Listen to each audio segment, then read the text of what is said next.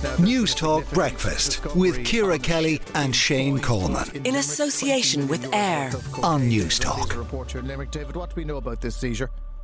Well, Jonathan, this uh, massive live operation is being led by customs revenue officials.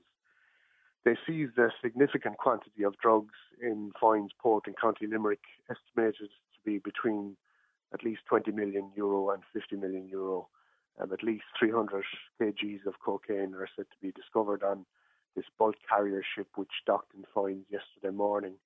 Uh, I understand the drugs were concealed in a bale which had a buoyancy aid and some sort of beacon attached, which might indicate that it might have been intended to be thrown overboard and collected by another ship.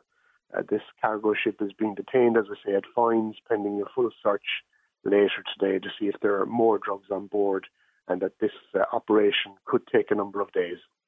Do we know whether this was a planned operation or something that came to the attention of the authorities late? Uh, details on that are still somewhat sketchy, but uh, I understand that uh, it's an intelligence led operation. Local Gardaí uh, are involved supporting uh, the national drugs units who are uh, supporting this operation, which has been led, as I say, by reven- revenue officials um, as I say, national units, including the Drugs and Organised Crime Bureau, are also involved. Um, I understand that no arrests have been made yet, Jonathan. Uh, this vessel uh, and its crew will remain in Ireland, and the, uh, the crew on board the ship will be interviewed as part of the investigation.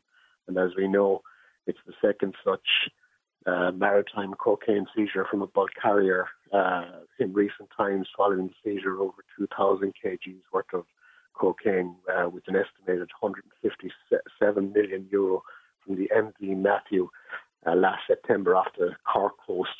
I understand this ship uh, that has been seized at Foynes by the authorities is registered in southern Europe on the Mediterranean Sea.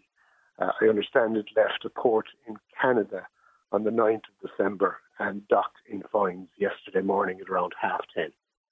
Okay, David Raleigh, reporter in Limerick. Thank you for that. We'll have further updates, no doubt, on our news bulletins.